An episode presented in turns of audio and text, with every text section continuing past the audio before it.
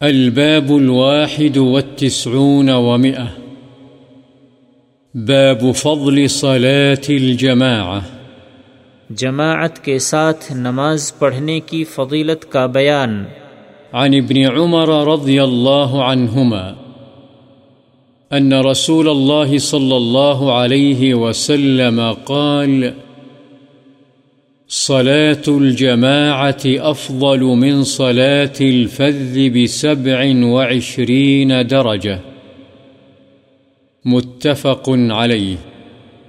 حضرت ابن عمر رضی اللہ عنہما سے روایت ہے، رسول اللہ صلی اللہ علیہ وسلم نے فرمایا، جماعت کے ساتھ نماز پڑھنا، اکیلے نماز پڑھنے سے ستائیس درجے زیادہ افضل ہے۔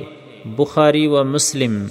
وعن أبي هريرة رضي الله عنه قال قال رسول الله صلى الله عليه وسلم، صلاة الرجل في جماعة تضعف على صلاته في بيته وفي سوقه خمسا وعشرين ضعفا۔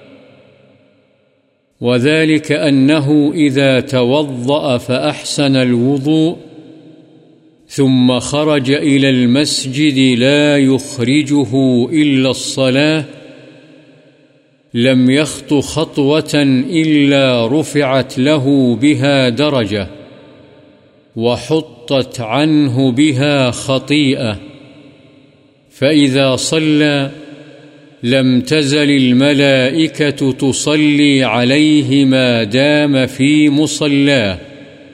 ما لم يحدث.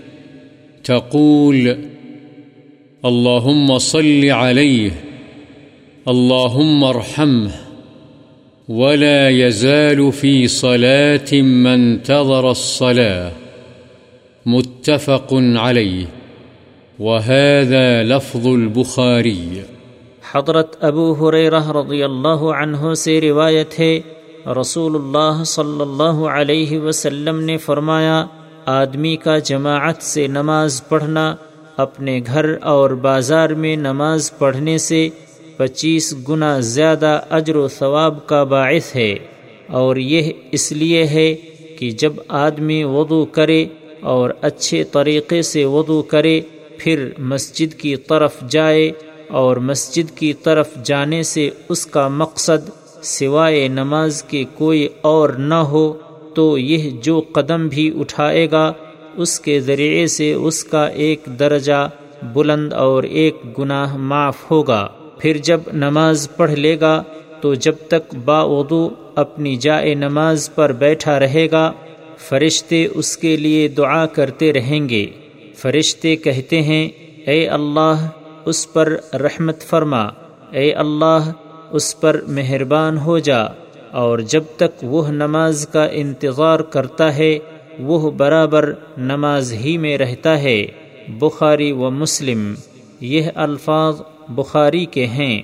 وعنه رضي الله عنه قال أتى النبي صلى الله عليه وسلم رجل أعمى فقال يا رسول الله إنه ليس لي قائد يقودني إلى المسجد فسأل رسول الله صلى الله عليه وسلم أن يرخص له فيصلي في بيته فرخص له فلما ولى دعاه فقال هل تسمع النداء بالصلاة قال نعم، قال فأجب. رواه مسلم. حضرت ابو حریرہ رضی اللہ عنہ ہی سے روایت ہے کہ نبی کریم صلی اللہ علیہ وسلم کے پاس ایک نابینا شخص آیا اور عرض کیا، اے اللہ کے رسول، میرا کوئی قائد نہیں جو مجھے مسجد تک لے آیا کرے۔ اس نے رسول اللہ صلی اللہ علیہ وسلم سے سوال کیا کہ آپ اسے اس بات کی رخصت دیں کہ وہ اپنے گھر میں نماز پڑھ لیا کرے۔ چنانچہ آپ صلی اللہ علیہ وسلم نے اسے رخصت عطا فرما دی۔ جب اس نے جانے کے لیے پیٹ پھیری تو آپ صلی اللہ علیہ وسلم نے اسے بلایا اور اس سے پوچھا، کیا تو نماز کی اذان سنتا ہے؟ اس نے کہا ہاں آپ صلی اللہ علیہ وسلم نے فرمایا، پھر اس کا جواب دے یا قبول کر یعنی مسجد ہی میں آ کر نماز پڑھ۔ مسلم۔ وعن عبد الله وقيل عمرو بن قيس المعروف بابن أم مكتوم المؤذن رضي الله عنه أنه قال، يا رسول الله إن المدينة كثيرة الهوام والسباع فقال رسول الله صلى الله عليه وسلم تسمع حي على الصلاة، حي على الفلاح، فحي هلا۔ رواه أبو داود بإسناد حسن، ومعنى حي هلا تعال حضرت عبداللہ اور بعد کے نزدیک عمر بن قیس المعروف ابن ام مکتوم معذن رضی اللہ عنہ سے روایت ہے، انہوں نے عرض کیا، اے اللہ کے رسول، مدینے میں کیڑے مکوڑے یعنی سانپ، بچھو وغیرہ اور درندے بہت ہیں۔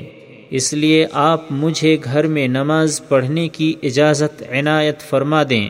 رسول اللہ صلی اللہ علیہ وسلم نے پوچھا کیا تو حیا علی الصلاح اور حیا علی الفلاح سنتا ہے اگر سنتا ہے تو مسجد میں آ اسے امام ابو داود نے حسن سند کے ساتھ روایت کیا ہے وعن أبي هريرة رضي الله عنه أن رسول الله صلى الله عليه وسلم قال والذي نفسي بيده.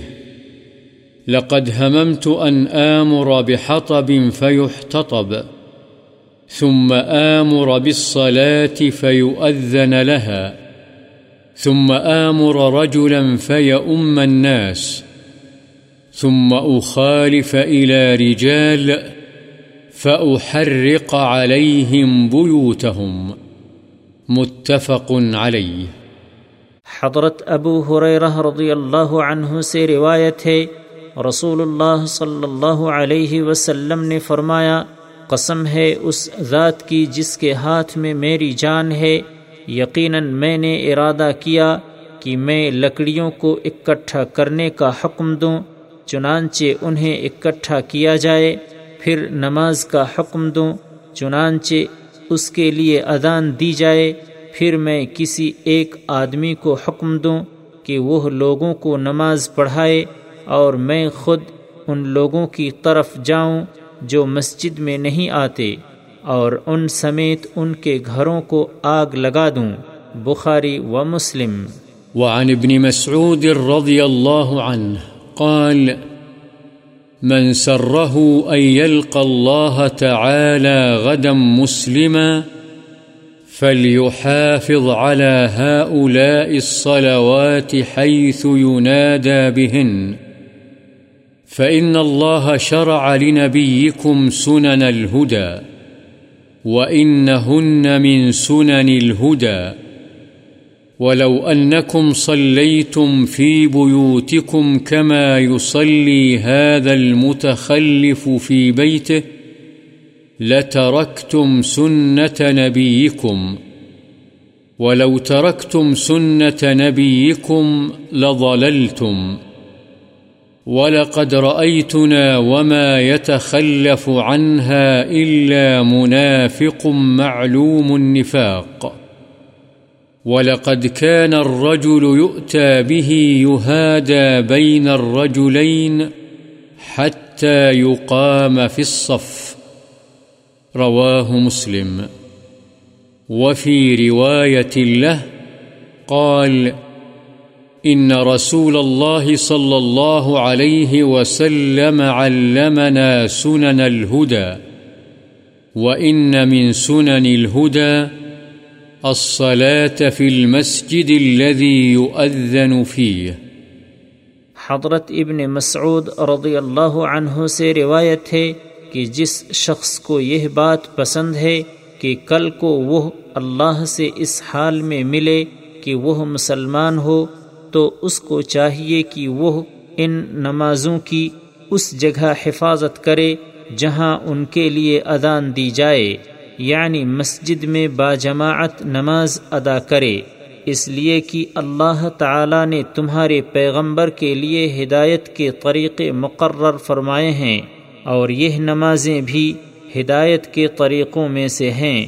اور اگر تم نمازیں اپنے گھروں میں پڑھو گے جس طرح یہ پیچھے رہنے والا اپنے گھر میں نماز پڑھتا ہے، تو تم اپنے پیغمبر کی سنت چھوڑ دو گے اور اگر تم نے اپنے پیغمبر کی سنت چھوڑ دی، تو یقیناً گمراہ ہو جاؤ گے اور میں نے تو اپنے لوگوں کا یہ حال دیکھا ہے کہ نماز سے وہی پیچھے رہتا جو کھلم کھلا منافق ہوتا اور البتہ تحقیق بعض مریض قسم کے آدمی کو دو آدمیوں کے سہارے سے لایا جاتا اور صف میں کھڑا کر دیا جاتا مسلم اور اسی مسلم کی ایک اور روایت میں ہے کہ حضرت ابن مسعود رضی اللہ عنہ نے فرمایا ہمیں رسول اللہ صلی اللہ علیہ وسلم نے ہدایت کے طریقے سکھلائے اور ہدایت کے طریقوں میں سے اس مسجد میں نماز پڑھنا بھی ہے جس میں اذان دی جاتی ہے۔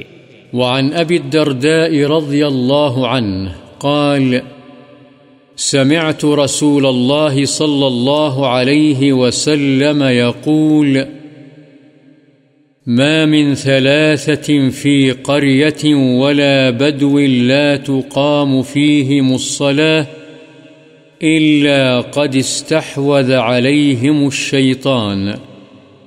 فعليكم بالجماعة، فإنما يأكل الذئب من الغنم القاصية. رواه أبو داود بإسناد حسن.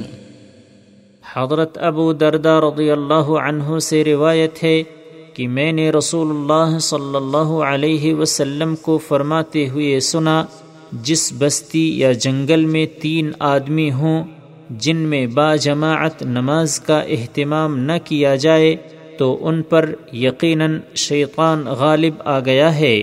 لہذا تم جماعت کو لازم پکڑو، یقیناً بھیڑیا اس بکری کو کھا جاتا ہے جو ریوڑ سے دور رہتی ہے۔ اسے ابو داود نے حسن سند سے روایت کیا ہے۔